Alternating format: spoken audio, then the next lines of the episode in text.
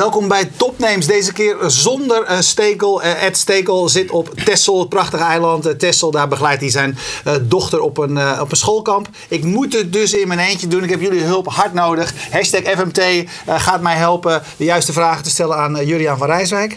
Juriaan, welkom. Je bent hier eerder geweest. Oh. in juni bestaan we drie jaar. Ik schat wel 2,5 jaar zal het zo'n beetje wel zijn. Denk ik dat je hier was. Ja. Ik ga je straks even vragen wat er in die tussenperiode is gebeurd. Maar laten we eventjes bij de actualiteit beginnen. Want ik was vorige week bij, uh, bij de opening, bij de start uh, van Center for Applied Games. hier, hier in Amsterdam. Ja. in een prachtig pand vlakbij, vlakbij Artes. Een statig pand.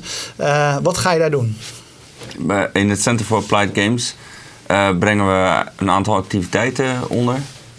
met name op het gebied, of eigenlijk alleen maar op het gebied van Applied Games ons, uh, onze eigen bedrijf, Montpellier Venture, uh, de stichting Games for Health Europe. Uh, we gaan een nieuwe publisher bouwen.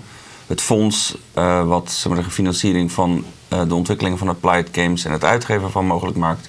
Allemaal onder één dak. Hey, laten we even bij Applied Games beginnen, want ik denk niet dat iedereen weet wat dat is. Nee, ik denk dat ik toen ik hier zat. Toen noemde je het ook nog niet zo. Tweeënhalf, drie jaar geleden. ik het nog Serious Games noemde. Ja. Um, ooit, maar zeggen, in een, uh, met een groepje mensen uh, dat zo gaan noemen, Serious Games. Marcus Vlaar, Jeroen van Maastricht, Mark Overmars. En gaandeweg kom je er eigenlijk achter dat zo'n naam eigenlijk niet goed de lading dekt. want het impliceert namelijk dat er ook games zijn die niet serieus zijn. Terwijl afhankelijk van de context waarin je het gebruikt, ieder game even serieus is. En serieus betekent ook voor mensen vaak een negatieve connotatie. Namelijk het feit dat Eh, eh, serieus betekent iets doen wat misschien saai is. Ja. Terwijl een serious game net zo goed moet zijn als een entertainment game. En, uh, en wat is een applied game dan? Nou, zoals de Belgen dat heel mooi noemen, die noemen dat nuttige spelletjes. dus dat zijn uh, ja, fantastische uit, uitvinding. Taalpuristen. Um, en in het Engels vertaald is dat applied games, toegepaste games. En eigenlijk zijn alle games op aarde, inclusief de entertainment games, toegepast. Want entertainment games uh, zijn bijvoorbeeld uh, applied op vermaak. Ja, hey, maar ik ken jou uit, uh, uit je, voor een belangrijk deel ook uit, uit, uit de gezondheidszorg. Zeg maar. Hoe kunnen games mensen helpen of gezonder te worden of te blijven of fitter te worden, et cetera. dat soort dingen. begrijp ik het goed? Gaat applied, applied games over meer? Ja, het gaat voor ons, hebben, wij hebben een focus op zorg en op corporates. En dus op, ja, noem het maar even management. Eh, maar ook educatie. En ja, het, het kan ook eventueel ook over defensie gaan, maar we hebben wel een focus op zorg, uh, uh, corporate en educatie. Ja, en natuurlijk heb je dat de vorige keer ook gedaan, maar ik ga even uit dat niet iedereen toen, toen gekeken heeft. Dus geef, geef, geef voorbeelden. Wat, wat kunnen die games nou ja, bijvoorbeeld in die zorg of, of die andere sectoren betekenen? Doen? Ja, binnen het bedrijfsleven richt het zich op een viertal onderwerpen. Human Resource Development.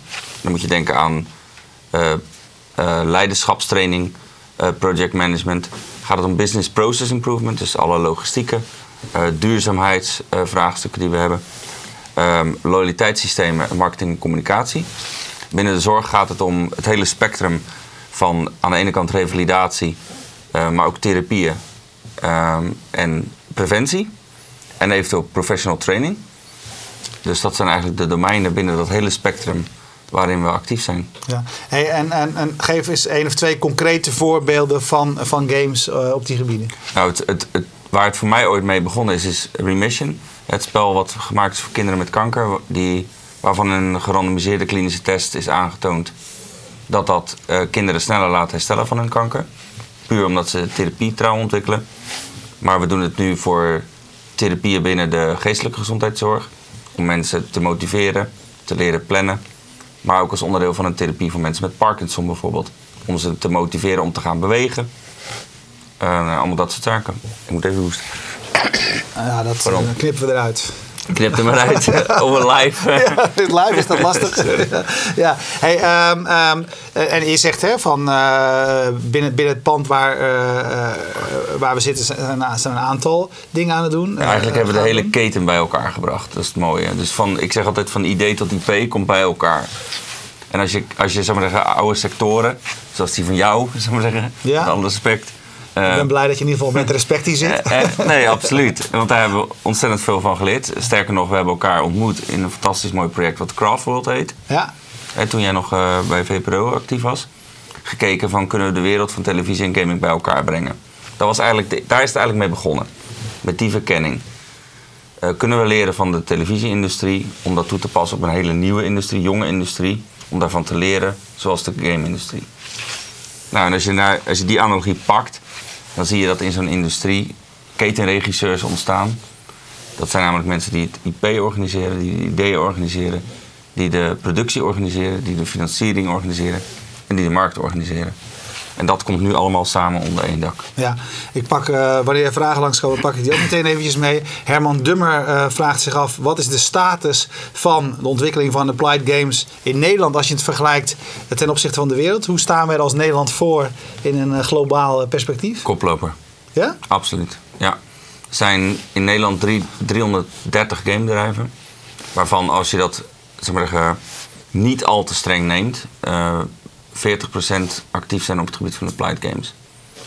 Nou, dan kun je zelf uitrekenen dat het zijn dus 120 studio's ongeveer, iets, min, iets minder, maar tussen 100 en 120 studio's die daarmee bezig zijn. Hey, en, en hoe komt het dat we, dat we uh, daar met z'n allen zo, zo, zo uh, druk mee bezig zijn? zijn? Zijn het ook vaak kleinere games of niet? Zijn die internationale titels, zijn het ook grotere producties? Nou, wij, wij kijk, ik denk dat dat ook voorkomt. Kijk, we zijn ooit met de Korte Golf ook het centrum van de wereld geweest. En toen kwam televisie hè, in Kootwijk. Toen kwam televisie, toen gingen die radiomakers zich afvragen: moeten we eigenlijk wel wat met televisie? Nou, volgens mij hebben wij met uh, de Talpa's, de Animals en de iWorks van deze wereld uh, ook letterlijk de wereld van televisie veroverd. Ja. Um, nou, ik, ik, verwacht dat. Het zit dus blijkbaar in ons. Dat we uh, ideeën hebben dat we die eigenlijk internationaal willen grootmaken en vermarkten. Dus ik denk een beetje aard van bezig. Maar applied games uh, op zich, zeg maar, specialisme daarin, heb, heb, je daar een verklaring voor? Is, zijn het onderwijs? Zijn het, is, is het onderwijs? Is het, uh, hadden we eerst een paar goede voorbeelden en, en deden die goed volgen? Nou, um, als je kijkt naar het, en dan ga ik even, neem ik even een stapje terug. Het is heel mooi als je kijkt naar het wereldinkomen. Wat, wat heeft ons welvaart gebracht? Uh, dan is dat is transport daarvoor een hele belangrijke motor geweest. Transport van goederen, transport van mensen, maar ook transport van informatie. Uh, denk aan uh, het internet, transport van beelden, denk aan televisie, transport van geluid, denk aan radio, maar ook telefonie. Uh, er is nu een fantastische snelweg, de digitale snelweg. maar wat, is, wat zijn de transportmiddelen op die snelweg voor kennis, vaardigheden, gedragsverandering? En als je daar op afstand naar kijkt, zouden applied games wel eens de vrachtwagens, de, boten en de vliegtuigen kunnen zijn op dat internet. Jij combineert het ook nog een beetje, want je doet er ook wel eens uh, iets met games en vliegtuigen. Ook dat, uh, voor KLM. Voor KLM heb je uh, eentje gemaakt. Ja, dat klopt. Hey, zou, je dat, dat, zou, zou iets als dat, blijf je dat doen? Want dat heeft eigenlijk helemaal niks met, dat is helemaal geen applied game. Dat is absoluut applied. is dan alles een applied game? Dat is, dat is eigenlijk, ja, ja, daarom zeg ik, dat eigenlijk is ieder game applied. is afhankelijk van de toepassing. Maar bij KLM gaat het voornamelijk om het het vergroten van loyaliteit van fans en reizigers van, uh, van KLM. En dat kun je beïnvloeden. En dat is gedrag wat je beïnvloedt. Doordat mensen meer tijd aan je gaan besteden, op tijd uh, bij, bij de gate terechtkomen, noem het maar op. Um, maar, maar, ja, ook als je het in de breedte zit, dan klopt het natuurlijk ook nog. Ik wou zeggen, als applied games games zijn die gedragsverandering uh, tot, tot, tot doel hebben. Ja. Ik zeg altijd, ik ben een architect en ik ontwerp gedragsverandering met games als ontwerpprincipe. Dus je kunt met, door, door dat goed te ontwerpen met games, kan je het gedrag van mensen beïnvloeden. En gedragsverandering is leren. Dus ik kan met, met games kan ik iemand iets leren. Ja, maar als je zegt van eigenlijk alles is applied, dan had je eigenlijk het applied wel kunnen weglaten. Nou, dat is de volgende stap. dus, dus uiteindelijk gaat het om games. Dus, dus, uh, maar als ik nu begin met games, dan word ik vergeleken met uh, entertainment games. Ja, dus het is eigenlijk meer marketing, deze benaming, nou, dan iets anders. Ik zou het meer op, opvoeding willen noemen. Ik leg uit wat ik bedoel. En de volgende stap, als het... Kijk, in Azië zo hoef ik niet meer aan te komen met Applied. Want daar snapt iedereen dat je met games iets kunt leren. Want mensen vragen zich niet eens af of een game goed is. Ze vinden het gewoon leuk om te spelen. En niemand die zich afvraagt, yeah, what's the use for it? Het is gewoon onderdeel van je leven. Heb jij het gevoel dat je dat hier nog steeds moet doen? Moet jij eens nog steeds verdedigen, vind je? Nou, het is, een, het is, het is iets wat we vergeten zijn geraakt. Ehm, kijk, spelen, hè, sinds we rechtop lopen zeg ik altijd, doen we twee dingen. Dat is verhalen aan elkaar vertellen en spelletjes spelen. En met de komst van televisie zijn we de afgelopen 40 jaar eigenlijk het spelen van spelletjes als het ware vergeten. Terwijl het een heel belangrijk mechanisme is voor de mens om risico, risico's te kunnen inschatten. En met de komst van het internet lijkt het alsof we games opnieuw uh, aan het herontdekken zijn. En net, net zo goed als dat 3D-printen zo oud is als, als de wereld. En dat, dat is nu ook zeg maar, in één keer in opkomst. Terwijl stalagmieten en stalactieten niks anders zijn dan 3D-printers. Trage. Dus het zijn, het zijn trage, trage printers. Ja. Maar eh, we doen nu alsof het een ontdekking van is. Maar het, is helemaal geen ontdekking. Het is een ontdekking van de natuur. Nee, nee maar, wat, maar, eh, maar inderdaad, maar, waar, waar jij zegt, het is opvoeden en, en, en uh, en, ik uh, en, we benoemen het op die manier. Maar heb jij het gevoel dat als je met bedrijven praat, dat jij nog steeds voor spelletjes moet verdedigen? Dat jij moet uitleggen echt nee, van. Dat gelukkig niet meer. Maar juist omdat je het in een context van leren, um, mensen willen wel ook graag geholpen worden. Want ze, uh, het is ook dat, dat is een stukje onbekendheid, dat men het wel ziet, maar nog niet snapt hoe het werkt. Dus nou, dan heb je dat uit te leggen. Dus, dus, dus um, de vraag, je merkt ook dat de, vraag is gigantisch vanuit de markt. Uh, nu komt het aan op leveren en productie is de, op dit moment de belemmerende factor. Ja. Hey, wie is voor jou, uh, wie is voor jou de markt? Maak je het voor bedrijven of maak je het voor het publiek? Um, nou, wij kunnen het op dit moment nog niet voor het publiek maken. Omdat dan, ja, die vraag is zeggen, nog niet zo ontwikkeld als binnen bedrijven. En bovendien kunnen we de vraag ook niet aan. En we hebben niet een serviceorganisatie om bij wijze van spreken wereldwijd uh, vragen van consumenten te, te, managen. Dus daarom richten we ons nu op B2B. Uh, dus we richten op ons bedrijven en instellingen, uh, ziekenhuizen, grote corporates of zoals bedrijven zoals KLM, maar ook een Radboud Medisch Centrum of geestelijke gezondheidszorg. Ja, persoonlijk vind ik toch dat je met KLM een beetje het begrip oprekt hoor. Want ik vind, dan is elke game, dat zeg je ook wel, van een goed liedje is dan, is dan, is dan ook een. Uh, dat zorgt ook voor binding. Als, als KLM een mooi liedje maakt, dat mensen allemaal gaan meezingen, dan zorgt het ook voor binding met het merk. Ja, met de, ik denk toch met de uitzondering dat. Er zijn een grote uitzondering met KLM, want het is niet campagnematig ingezet. Pieter Elbers heeft het ook deze zomer gepresenteerd, of vorige zomer gepresenteerd als wij brengen applied games naar de kern van onze operatie. Um, en dat, dat vind ik, dat was voor mij echt wel een, een mijlpaal. Dat een uh, eh, van een, zo'n groot bedrijf zegt en aangeeft dat applied games voor hem belangrijk zijn om onderdeel te worden van het kernproces. Ja, en dan ben ik nou benieuwd, want ik zou, ben eigenlijk benieuwd naar die volgende stap. Want ik vind het mooi, je bent nu binnengekomen bij, uh, bij KLM, zeg maar. Je hebt een, een, succesvolle game gemaakt die mensen heel uh, vaak uh, spelen. Die ervoor zorgt dat, dat de band kennelijk met KLM groter wordt. Maar wat zouden die applied games binnen zo'n organisatie, laten we even één, één organisatie als, als KLM pakken. Misschien is die een klein beetje groot, maar dat kan veel. Maar, maar, maar noem eens voorbeelden. Misschien dan, ja, oké. ja. Anders komen misschien zijn we gaan we ons misschien richten op uh, vergelijking met campagnes. Ja. Uh, dus binnen de zorg, um, bijvoorbeeld bij Radboud Universiteit, afdeling neurologie. Daar is een probleem dat mensen met Parkinson, die zijn per definitie inactief.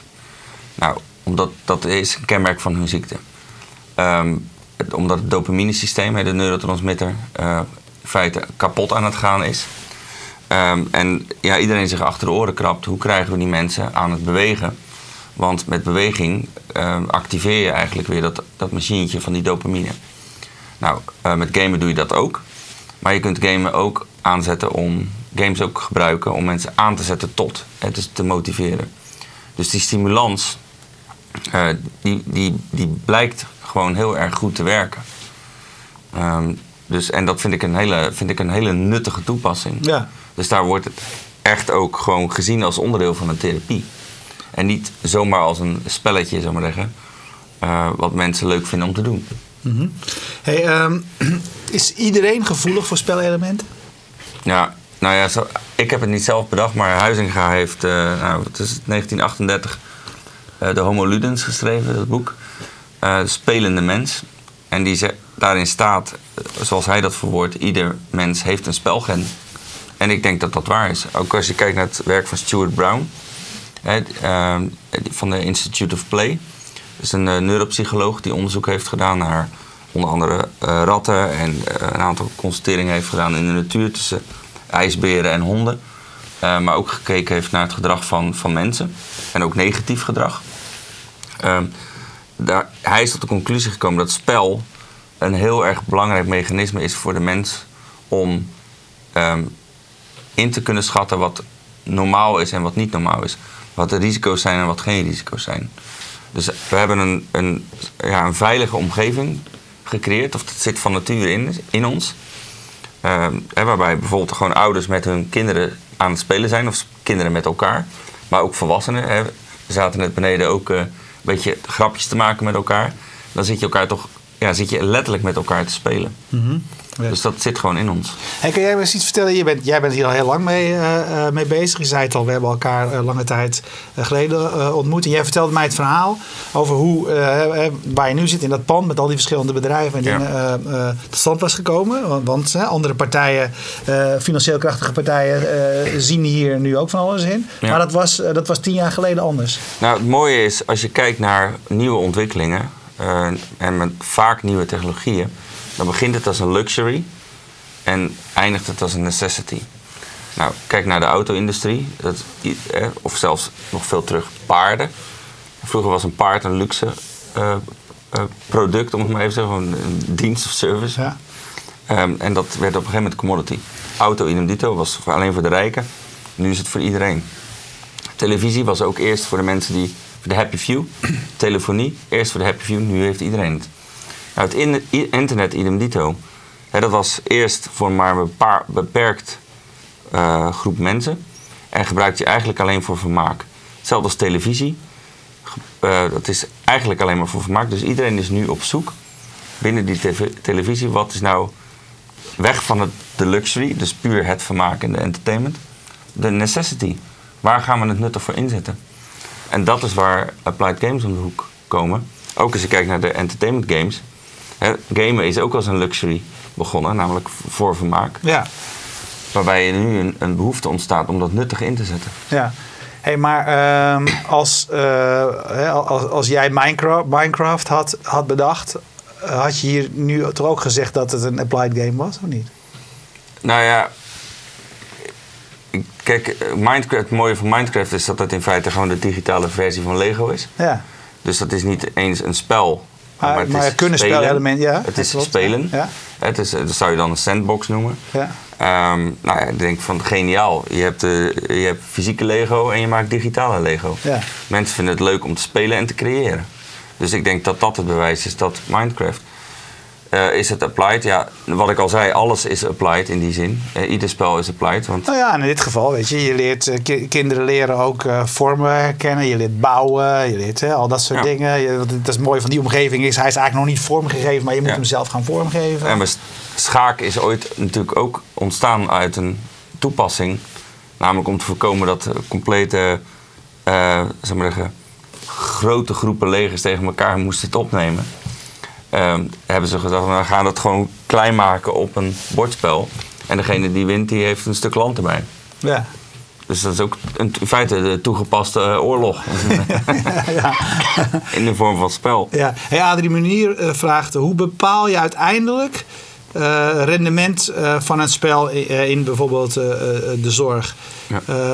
ja. is er een aanwijsbaar moment van omkeer of tot stilstand komen? Nou het lot van ieder spel is dat het uiteindelijk niet meer gespeeld wordt. Want het mooie is namelijk dat je er iets van leert. En als je iets geleerd hebt, dan hoef je het niet nog een keer te leren. Uh, het mooie ook van een spel is, en net zo goed als dat je niet kan fietsen uit een boek, um, moet je dingen toepassen. En het mooie van het spel is dat je het kan oefenen. Um, wat, wat in de zorg wel gevraagd wordt, um, en in, in het bedrijfsleven gewoon zichtbaar moet zijn, namelijk dat het werkt. En in de zorg wordt het onderzocht. Hè, dus Vaak is het onderdeel van een therapie. Dus dan gaat men kijken met een controlegroep, uh, dubbel blind, met zonder, met en zonder, je kent het wel. eh, levert dat meer op dan mensen die het spel niet spelen. Nou, als dat zo is, dan blijkt het te werken en wordt het ingezet. Maar uiteindelijk zal het lot zijn van het spel, namelijk dat je er iets van leert en het dus niet meer speelt. Maar het goede van jou is, is dat, je, dat je dan weer een nieuw spel moet uh, bedenken, maken. Ja, nou ja, of net, kijk, net als het medicijn. Sowieso is de helft van alle medicijnen op aarde zijn placebo's. Dus ja. er is een hele industrie, zou ik maar zeggen, voor de helft gestoeld op, uh, op dingen die in onze, tussen onze oren zitten. Dat vind ik ook interessant buiten, uh, by the way. Ja. Um, maar, en, en net zo goed is dat, dat, je, maar, dat we één spel voor Parkinson zouden kunnen maken is natuurlijk veel aantrekkelijker voor mensen dat ze ook keuze hebben. Dus dat je misschien wel tien uh, spellen voor Parkinson. Net zo goed als dat je bij een app-otheek naar binnen gaat. Ja. Er gewoon uh, keuze hebt uit tien verschillende. Nou ja, ook omdat, hè, omdat we misschien allemaal gevoelig zijn. Dat we allemaal dat spelgen hebben. Maar de ene van een ander type spel houdt dan, dan de ander. Nou, dat, dat is per definitie zo. Dus cultuurverschil, leeftijdsverschil, geslachtsverschil, taalverschil. En dat maakt dat je gewoon ja, een groot scala aan spellen kunt maken, alleen al op één onderwerp. Ja, en het is niet jouw doel om spellen voor Nederland te maken, het is je doel om dingen voor de wereld uh, te doen. Uh, hoe, hoe uh, lastig hoe is, is dan zoiets als de verschillen tussen culturen, tussen landen, tussen volken? Nou, we weten dat het, dat het een groot verschil is. Dus, um, en er zijn al hier, hier en daar ervaringen mee. Maar dat, dat is een van de uitdagingen natuurlijk waar we voor staan. Kijk, taal is niet zo moeilijk daar kan je het, maar zeggen, dat kan je technisch inrichten. Maar cultuurverschillen ben ik zelf wel heel erg benieuwd naar. Ja. Dat is, en dat, dat zal ook een ontdekking zijn. En dat, daar zullen we ook fouten uh, gaan maken. Uh, maar goed, ik zeg altijd van als je iets niet goed doet, dan heb je iets niet goed gedaan. Ja. Hey, uh, op zich wel een goede van Martijn Olieslagers. Hij zegt grappig. Ik zou zeggen dat internet, radio en televisie juist begonnen voor de informatievoorziening. En dat ze eigenlijk niet als basis de entertainment hadden. Daar zit wel wat in, denk ik. Ja, maar kijk, tuurlijk, hij heeft, hij heeft in die zin gelijk dat het, het zal ooit in een technische omgeving tot stand gekomen zijn. Bel, telefonie is ook in de Bell-laboratoria tot stand gekomen. Uh, maar ik denk daar waar het naar de markt wordt gebracht. Uh, en want het internet is ontstaan. De volgende fase eigenlijk. Ja, ja, het internet is ontstaan bij CERN, omdat ze niet van de ene gebouw naar het andere gebouw wilden lopen en daar een universeel uh, dataprotocol voor wilden hebben uitwisseling van elektronische documenten. Toen dat eenmaal naar buiten kwam, uh, zag je sowieso dat, denk ik, uh, toch de het, het, een elitair gebruik was. Niet iedereen kon zich zeg maar, het hebben van internet veroorloven. Dus dat was toch een, een in die zin een luxury. Uh, ja. wat vaak ja, wellicht uit een technische hoek ontstaat. Eh, kijk, de eerste, de eerste auto was een koets waar paarden voor stonden, waar een brandstofmotor in werd gezet. Mhm. Maar dat was nog geen auto. Dat heeft enige tijd geduurd voordat dat geëvalueerd is naar een, consumentenproduct. Uh, Mario J, tweet Mario, die zegt: Wat maakt dat Nederland op het gebied voorop loopt en hoe kunnen we die voorsprong uh, behouden? Nou, door ervoor te zorgen dat er zo'n centrum komt als wat er nu is in Amsterdam. Namelijk dat je dingen concentreert. Mensen vinden het nog fijn, steeds fijn om dingen uh, tastbaar te hebben. Eh, er is nu een centrum. Uh, daar liggen ook boeken waarin zeg maar, publicaties ja. zeg maar zeggen, staan van onderzoeken die zijn uitgevoerd op het gebied van games.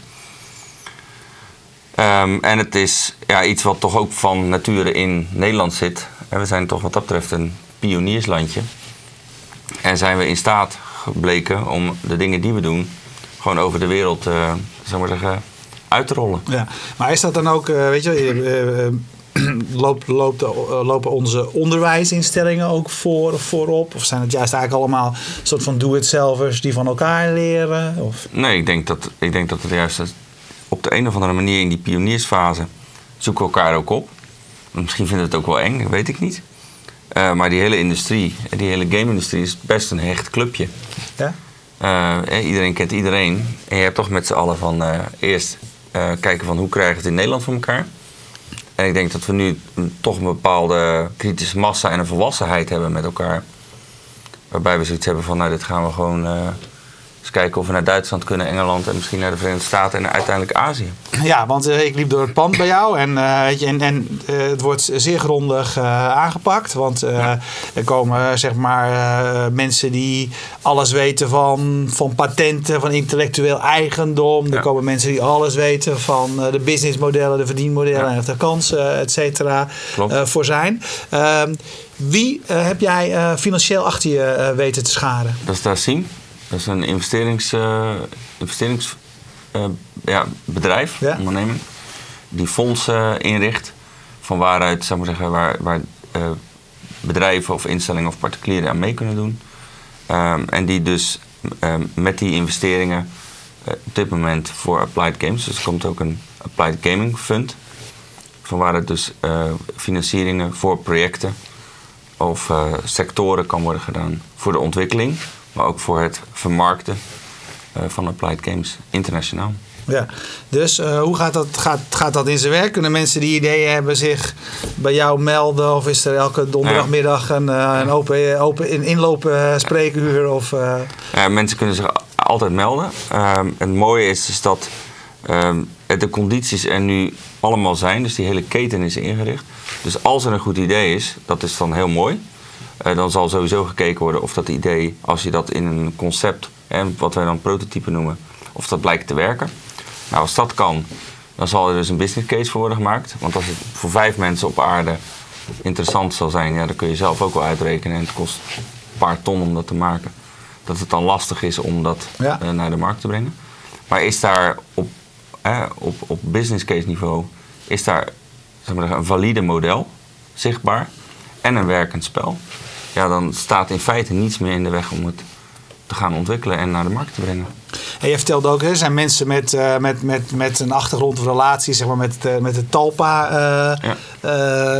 met Talpa. En jij zei tegen mij, en Talpa is natuurlijk juist een, een omgeving gespecialiseerd in het, het formateren van, van inhoud. Hè? We bedenken een goed concept en dan gaan proberen dat wereldwijd in verschillende landen uit te rollen. Hoe zie, hoe zie jij dat voor je als het over games gaat? Exact hetzelfde. Dat is... Ze hebben allemaal een lokale uh, culturele component nodig, bedoel je? Of lokale partner? Uiteindelijk denk ik dat wel. Uh, maar het gaat ook met name hoe je tegen games aankijkt als format. Uh, en daar kunnen we denk ik heel veel leren van andere industrieën. En ja, een van de succesvolste op dit moment is toch die televisie-industrie. Dus ja, waarom, waarom eigenlijk het wiel opnieuw uitvinden als die kennis daar in feite al aanwezig is? Ja. En daarvan gewoon gebruik kan maken. Um, ja, maar waar, zie je de, waar zitten de verschillen met televisie volgens jou? Nou, ik denk dat um, als je kijkt naar de televisiewereld, dat dat een heel versnipperde um, uh, productie uh, kent. Dus dat dat overal gebeurt. En wat we nu proberen ook met die Plight Games is dat eigenlijk te concentreren op één plek in Nederland.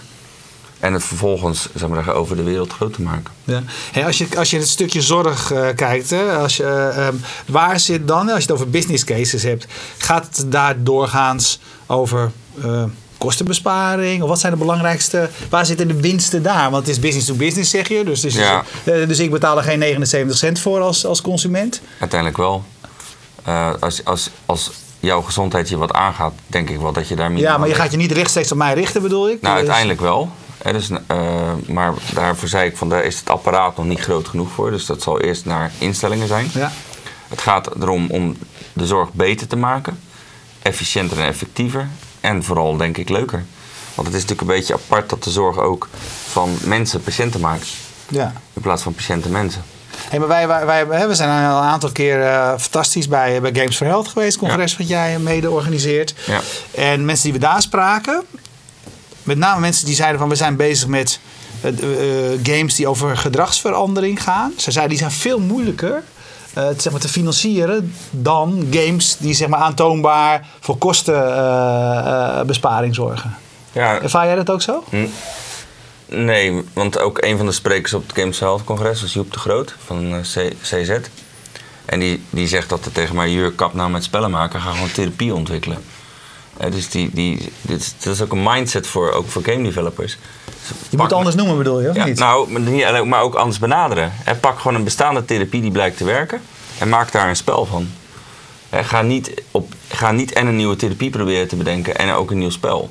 Maar pak gewoon iets bestaans wat werkt en maak daar een spel van. En breng dat naar de markt. Dan ben je dus eigenlijk gewoon bezig met het ontwikkelen van, of het verpakken van een therapie, alleen dan in een nieuw, in een nieuw formaat. Ja. Je bent in feite die therapie aan het moderniseren en leuker aan het maken. Hey, over uh, over uh, leren. Uh, wat ik ontzettend leuk vond vorige week. was een, ik liep mee met jou. Jij was een rondleiding ja. aan het geven. Ja. En er was een, een, een, een, leraar. Ja, en daar, die had jou les gegeven op de lagere landbouwschool. De lagere agrarische school. Klopt. André van Veen. Ja. En wat ik daar heel boeiend aan vond. Want ik weet dat je uiteindelijk ben je doorgegaan. En heb je de landbouwschool in Wageningen gedaan. Heb ik ook één jaar gewoond. en ik heb alleen het, het tentamen gehaald. waarbij waarbij landschapsarchitectuur, waarbij ik een busstation moest ontwerpen. Oké. maar daar is, het, daar is het bij gebleven. Nou ja, wat, wat ik eigenlijk jou wil vragen, vertel me daar eens wat over. Dat fascineerde me zo. Ah, hoe ben je, hoe ben je daar op die school begonnen, terwijl je toch kennelijk kon eindigen bij zo'n landbouwschool? Had je helemaal niks met school? Nou, nee, eigenlijk niet. Ik wilde op mijn vierde boswachter worden. Nou ja, geboren en getogen Rotterdam, maar heb je alleen het Kralingse bos als uh, zeggen, opportunity. Ja. In, in, in je zeg maar, beperkte, ja. beperkte wereldje. Um, maar de lagere school was niet echt mijn beste tijd uh, qua leren. Um, en nou, mijn ouders hadden zoiets van, nou, die is graag met zijn handen bezig en met de natuur. Dus ga maar naar de lagere agrarische school in Delft. Dus het was uh, 16 kilometer fietsen. Heb je algemeen? Uh, ja, ga maar, ga, maar, ga maar eens nadenken wat je wil. Nou, fantastisch. En daar kwam ik dus, daar was een van de docenten, daar was André van Veen. En die heeft mij letterlijk aan het leren gezet en gekregen. En die heeft me, ja, die heeft me letterlijk leren leren. Ja. Omdat hij zoiets had van, wat, ten eerste had hij zoiets wat doe jij hier?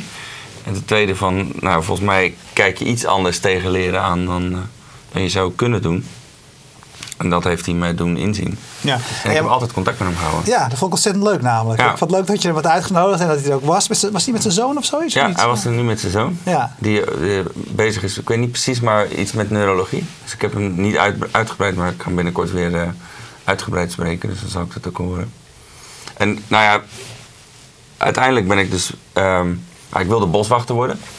Ja, dus uiteindelijk uh, middelbare bosbouw en cultuurtechnische school gedaan in Velp. Mede uh, gestimuleerd door, uh, door, de, door wat ik heb gedaan op die lagere school. En de decaan op de middelbare bosbouw en cultuurtechnische school... die had zoiets van, nou ga jij maar doorstuderen, want dat lukt je best wel aardig. Dus ik doorstudeerde en toen zag ik dus een advertentie in de Volkskrant... voor een boswachter op Vlieland... Dus ik solliciteren. En toen kreeg ik een brief terug dat ik overgekwalificeerd Oh, heb je te lang doorgeleerd. dus toen ben ik, toen ben ik mijn older way gegaan. En het mooie wat ik in Wageningen heb geleerd, um, is modellen maken. Dus dat is, en modellen zijn eenvoud, vereenvoudigingen van werkelijkheid. Eh, abstracties of iconen of karikaturen van de werkelijkheid. En als je naar games kijkt en je maakt een visuele laag op zo'n model... Um, en je voegt daar nog wat ingrediënten aan toe, dan heb je eigenlijk een spel. Ja. Dus zo is dat ooit voor mij begonnen. En jij hebt uh, kinderen, in ieder geval twee zoons, weet ik. Uh, ja. uh, maar daarom vraag ik het ook een beetje. Je bent, je bent begonnen met die school, dat misschien, of je had er niet zoveel mee. je bent nu eigenlijk, je zegt, hè, we zijn met allemaal dingen aan het doen waar mensen dingen leren of waar ze ja. gedrag veranderen, of et cetera. Als je nou kijkt naar, naar, naar die zoons van jou op school en wat jij, waar jij eigenlijk de hele dag mee bezig bent met mm-hmm. games en hoe die en lol kunnen zijn en mensen dingen kunnen leren. hoeveel zou, hoeveel zou het onderwijs nog van jouw wereld kunnen leren? Nou, ontzettend veel, maar niet alleen van mij. Uh, maar denk van, van met name applied games. En er is laatst een onderzoek geweest door een psycholoog. Die heeft de hersenactiviteiten gemeten van jongeren gedurende een week. En kwam erachter dat ze als ze in de klas zitten nagenoeg hersendood zijn. En dat zie ik met die meiden en dat zie ik met de jongens. Als ze naar school gaan, dat is gewoon een soort van straf. En moet ik weer naar school? Um, en dat, is, dat vind ik wel dramatisch. En ik denk dat het onderwijssysteem nog wel, zeg maar, van alle industrieën uh, het, het, meest achterloopt. En daar valt uiteindelijk ook de grootste winst te behalen. Want onderwijs gaat nou een, eenmaal om leren. En we zeggen allemaal, het is learning by doing. Maar we vergeten dingen te doen als we aan het leren zijn. Het is allemaal theorie. Mm-hmm. En net zo goed als dat je niet fietsen leert uit een boek, moeten we denk ik op school veel meer gaan doen. En daar zijn dat is ook het moment waar, denk ik, games om de hoek komen. Want daar kan je mensen namelijk letterlijk een skill uh, mee bijbrengen. door gewoon dingen te doen. Ja, en een voorbeeld wat ik heb van mijn eigen zoon is dan, dat je dus dan, bij zijn definitie van leren is, is wat niet leuk is. Ja, dat is toch triest? Ja, ik vind het heel erg. Ik, ja, je zou bijna een aanklacht tegen de menselijkheid, tegen de misdaden voor de menselijkheid willen doen voor het huidige schoolsysteem. Ja. Het is toch eigenlijk te zot voor woorden. Dat we, het, en het is toch altijd leren. Het, het, is toch niet 18 jaar in een hok opgesloten worden en dan, nou, ga het maar doen. Het, is toch, het zou toch veel mooier zijn als er een soort van natuurlijke ja, ontwikkeling zou zijn. Waarbij je dingen doet en dingen leert. Hey, als jij met, uh, als, als, uh, waar wil jij over een jaar zijn met, uh, met het Center for Applied Games? Wanneer ben jij trots over een jaar? Wat moet er over een jaar gebeurd zijn voordat jij trots bent? Nou, dan staat er in ieder geval die uitgeverij. en die uitgeverij die is actief binnen het domein van het bedrijfsleven en binnen de zorg. Waar, waardoor letterlijk zeg maar, games in licentie worden afgenomen door instellingen die voorheen uh, nog niet gebruik hebben gemaakt van Applied Games. En niet alleen in Nederland, maar ook daarbuiten. Ja. En zoals ik het nu zie, zal dat Duitsland en Amerika zijn. Hey, wat zie jij als, uh, op, jou, op, jouw gebied? Hè? Je, ik zei het al, je, je bent er al heel lang mee bezig. Wat zijn nu de trends, wat zijn de nieuwe ontwikkelingen op het, op het gebied van games en specifiek uh, applied games? Nou, dat dat er dus eigenlijk op dat er echt een, ook aan de marktkant, dus aan de vraagkant, een grote kritische massa ontstaat ehm, op het gebied van vraag. Het is echt de demand. Dus mensen, het is niet alleen maar zenden van ons naar zo'n markt toe van kijk eens wat hoe geweldig we zijn. Maar je ziet nu echt en masse die vragen ontstaan en dat vind ik heel mooi. Ja. En ik denk dat we daar als Nederland een hele belangrijke rol hebben. En als je over de games zelf hebt, hoe veranderen die? Wat, wat is daar nu aan de hand? Nou, die worden in feite ook volwassener. Want kijk, ook die, die uh, ja, we kennen allemaal GTA. Uh, 260 miljoen ontwikkelingskosten. We hebben ook gezien in een onderzoek dat als je dat verplicht stelt voor leerlingen op school te spelen, dat ze er niks aan vinden. Um, maar je ziet eigenlijk die twee werelden naar elkaar toe groeien. Dus de applied games worden veel professioneler ontwikkeld. Maar je ziet ook entertainment games steeds meer ook naar dat applied kant toe gaan. Ja, ja. Uh, kijk hoor, nog uh, wat vragen. Uh, Adrie Munier zegt, zie je ook... Moet jij maar even uitleggen wat dat is. ASML-achtige werkgelegenheid ontstaan? Absoluut. Wat bedoelt hij daarmee? Nou ja, kijk, ASML is natuurlijk een... een, een, een het zijn de, de machines die chips kunnen maken. Ja. Ja, dus het, in, in, tijdens de goud, ten tijde van de goudkoorts, om het maar even met een andere industrie te vergelijken, zijn er mensen die zeven en pikkerwelen verkochten. Dat waren eigenlijk de successors. Dus het gaat echt om, ook om die creatie. Zeg maar, waar ontstaat het? Ik denk dat hij dat bedoelt. Nou, net zo goed als dat ASML is een, echt een, een, machinefabrikant waar heel veel mensen werken. Zou dat in Nederland op het gebied van applied games ook kunnen ontstaan? Dat is precies wat ik net bedoelde. Dat in Nederland zo'n ja, toch een groot centrum zou kunnen ontstaan. Voor, waar die hele keten maar zeggen, uitbloeit ja, tot een groot, ja, invloedrijk uh, ja, domein uh, voor internationale export. Ja, uh, even kijken hoor. Uh, Herman Dummer, moet je maar eventjes kijken. Die nodigt je namelijk uit om aan het uh, zakelijk festival MNL 14 een bijdrage te leveren. Nou, er staat een URL bij, dus dat vind je wel op je Twitter-account okay. terug. En hij zegt ook mooi, Juriaan van Rijswijk, over leren leren. Martijn Olieslagers, die noemt als voorbeeld over leren met games. Hij zegt op de Steve Jobs scholen, zegt hij met een uitroepteken, daar gebeurt veel. Is dat, weet, weet jij daar iets van? Ja, nou, dat, die vind ik, ik, ik weet er niet veel van. Uh, maar ik weet wel dat ze er zijn. En dat dat eigenlijk gaat, eigenlijk de zoektocht. Hè, als je ook naar de, bijvoorbeeld het verhaal van Ken Robinson luistert, hè, ja. School Skills Creativity, is dat ze eigenlijk de controle veel meer van het onderwijssysteem bij de leerling willen leggen.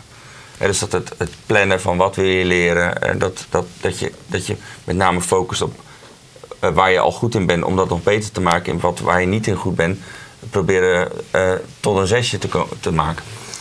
Um, dus daar ligt die controle, net als bij de zorg, maar ook binnen het bedrijfsleven, maar ook binnen het onderwijs, legt die controle terug bij degene om wie het gaat. En dat is in het onderwijs bij de leerling. En dat, dat lukt volgens mij heel erg goed, voor zover ik dat weet, binnen die um, Steve Jobs scholen. Een paar weken geleden hebben we een diner gehad met, uh, met Hans Hille, voormalig minister van Defensie. En die zei: Wat ik zie in jullie spellen, is dat het mensen waardigheid teruggeeft. Ehm, want, en, en dat vond ik eigenlijk wel, uh, had ik niet verwacht om uit zijn mond te horen. Uh, maar dat vond ik eigenlijk wel heel erg mooi. Spellen geven mensen waardigheid terug. Uh, wat hij zag bij revaliderende soldaten bijvoorbeeld. Ja, ja, ik wou het zeggen, want ja. En, en maar in dat de zorg. bij mijn zoon helemaal niet. Ze schreeuwen boven de hele tijd. Dat is on, onwaardig, ja, dat is, onwaardig dat is gedrag. nee, dat is een frustratie dat het niet lukt, denk ik. Dus het heeft niet zozeer met dat spel te maken. Maar op zich, als je erover nadenkt, is dat wel heel erg mooi. Ook dat, want in de zorg maken we van, althans niet overal, maar maken we van mensen patiënten. Terwijl het eigenlijk van patiënten zouden we mensen moeten maken. En door die controle eigenlijk een soort van terug te geven aan degene om wie het gaat, namelijk jij en ik, ja, ontstaat er toch weer een stukje vaardigheid. Hey, maak je, het is een, een, een, terechte vraag ook denk ik, van Martijn Olieslagers, maak je eigenlijk alleen digitale uh, applied games? Nee. Een van onze ontwerpsters, uh, Hikaru Imamura, dat is een Japanse ontwerpster aan de Design Academy. die, maakt, die heeft onder andere de novel Hospital Toys. Dat is houten speelgoed. waarbij kinderen letterlijk kunnen spelen met een CT-onderzoek. Uh, ik weet niet of je het hebt gezien vorige week. In het, uh, misschien kun je een link uh, leggen nog even naar de, naar de website. dat mensen dat ook echt kunnen zien. En wat blijkt is dat kinderen die met die, dat houten speelgoed spelen... met een Nijntje boekje ervan... Hi, I'm a CT scan, I give light and I take pictures of your body. En in één zin legt het uit wat het doet. De kinderen kunnen mee spelen. De kwaliteit van het CT-scan onderzoek neemt toe. Omdat de kinderen gewoon stil liggen. Ze snappen wat er gaat gebeuren en ze raken minder getraumatiseerd. En dat is gewoon hout speelgoed. Ja, dus het kan, uh, voor jou, het digitaal is nee. één van de uitingen. Ja, maar het is wel overwegend, moet ik zeggen. Ja. Dus je gaat niet helemaal in de bord, uh, de nee, bord spelen. Nee. nee. Uh, even kijken. Uh, hadden er nog andere vragen die ik in kon. Nou, iemand die via zijn smartphone LG Optimus G kijkt. Nou, dat is heel mooi. Belangrijk dat het ook via, daar via lukt. Uh, hey, ik wou het hier uh, bij laten. Hartstikke bedankt. Uh, en bedankt. natuurlijk hoop ik uh, graag dat je een andere keer weer langskomt om te vertellen hoe het verder ging. Absoluut. Maar ik ben wel benieuwd. Jij bent, weet je, ik ben hier ontzettend druk mee. Heb je nou zelf nog wat tijd om een, een, game, te, om een game te spelen? Nou, ik heb Flappy Bird een tijdje gespeeld. Maar gewoon eigenlijk, ja, ja, je bent in die zin toch wel beroepsgedeformeerd. Ik kan eigenlijk geen spel meer spelen zonder daar, ja, als jij een televisieprogramma bekijkt dan heb je datzelfde. Dan ga je, dan ga je in feite zo'n documentaire, denk ik dan... Vakmatig bekijken vakmatig in inhoudelijk. in plaats van inhoudelijk. Ja. Dus, dus het lukt mij eigenlijk niet om, uh, om zou maar zeggen, echt puur voor vermaak om, of om iets te leren en een, een, een spel te spelen. Dus. Zonde, hè? Um, nou, ik leerde... Ik, dat is trouwens dus niet waar. Ik leerde er dus wel van. Want ik, ik kijk wel naar spellen van... Jeetje, wat is hier nou goed aan en wat is hier nou niet ja. goed aan? Vandaag vroeg mij iemand, uh, Music U, het pand waarin wij zitten, uh, verkeerd, is, is failliet gegaan deze week. We ja. kunnen in ieder geval nog drie maanden blijven zitten. Ja. Hopelijk komt er daarna een oplossing voor. Ze zei iemand, Erwin, is niks voor jou om daar eens een keer zoiets in te gaan doen. Ik zeg, nee, weet je waarom ik dat niet meer doe? Ik heb wel mijn geld verdiend met muziek. Maar ik, wil, ik vind eigenlijk muziek te leuk om er... Uh, om er mijn werk tussen haakjes weer van te maken. Mijn zoontje zei van, die had heel veel van die games. En uh, zeiden van, moet je dan niet games, moet je dan, ja, als je een vervolgopleiding dat gaat doen? Zei hij, nee, want ik vind eigenlijk games spelen leuker dan maken. Ja, denk ik. Dat is het verschil, denk ik. Op zich wel een goede constatering, want heel veel jongens die ik spreek, en meisjes die ik spreek, maar met name jongens, die zeggen ik wil game tester worden. Nou, ik denk dat dat het, het, het een van de moeilijkste beroepen is binnen de industrie, want dat is namelijk ontzettend gedisciplineerd werk. En niet leuk, denk ik, als je niet van routinematige werkzaamheden houdt. Um, maar je hebt een groot verschil tussen uh, spellen maken en spellen spelen. En heel veel mensen vinden het leuk om dingen te creëren. En heel veel uh, mensen vinden het leuk om dingen ermee te doen. Dus ik denk dat dat, uh, ja, die groepen heb je allebei. Ja. Oké okay, man, hartstikke bedankt. En tot ja, de volgende keer. Jullie bedankt voor het kijken. Uh, en uh, ik wens Stekel nog een hele mooie week uh, op het schone Tessel. En vanaf vandaag mag mijn huisje daar ook weer op het strand. Dus mij kun je ook binnenkort weer vinden bij paal 12, overigens zonder bereik. Dus dat is mijn enige kleine momentje van rust in het leven. Dank jullie wel voor het kijken. Tot de volgende keer.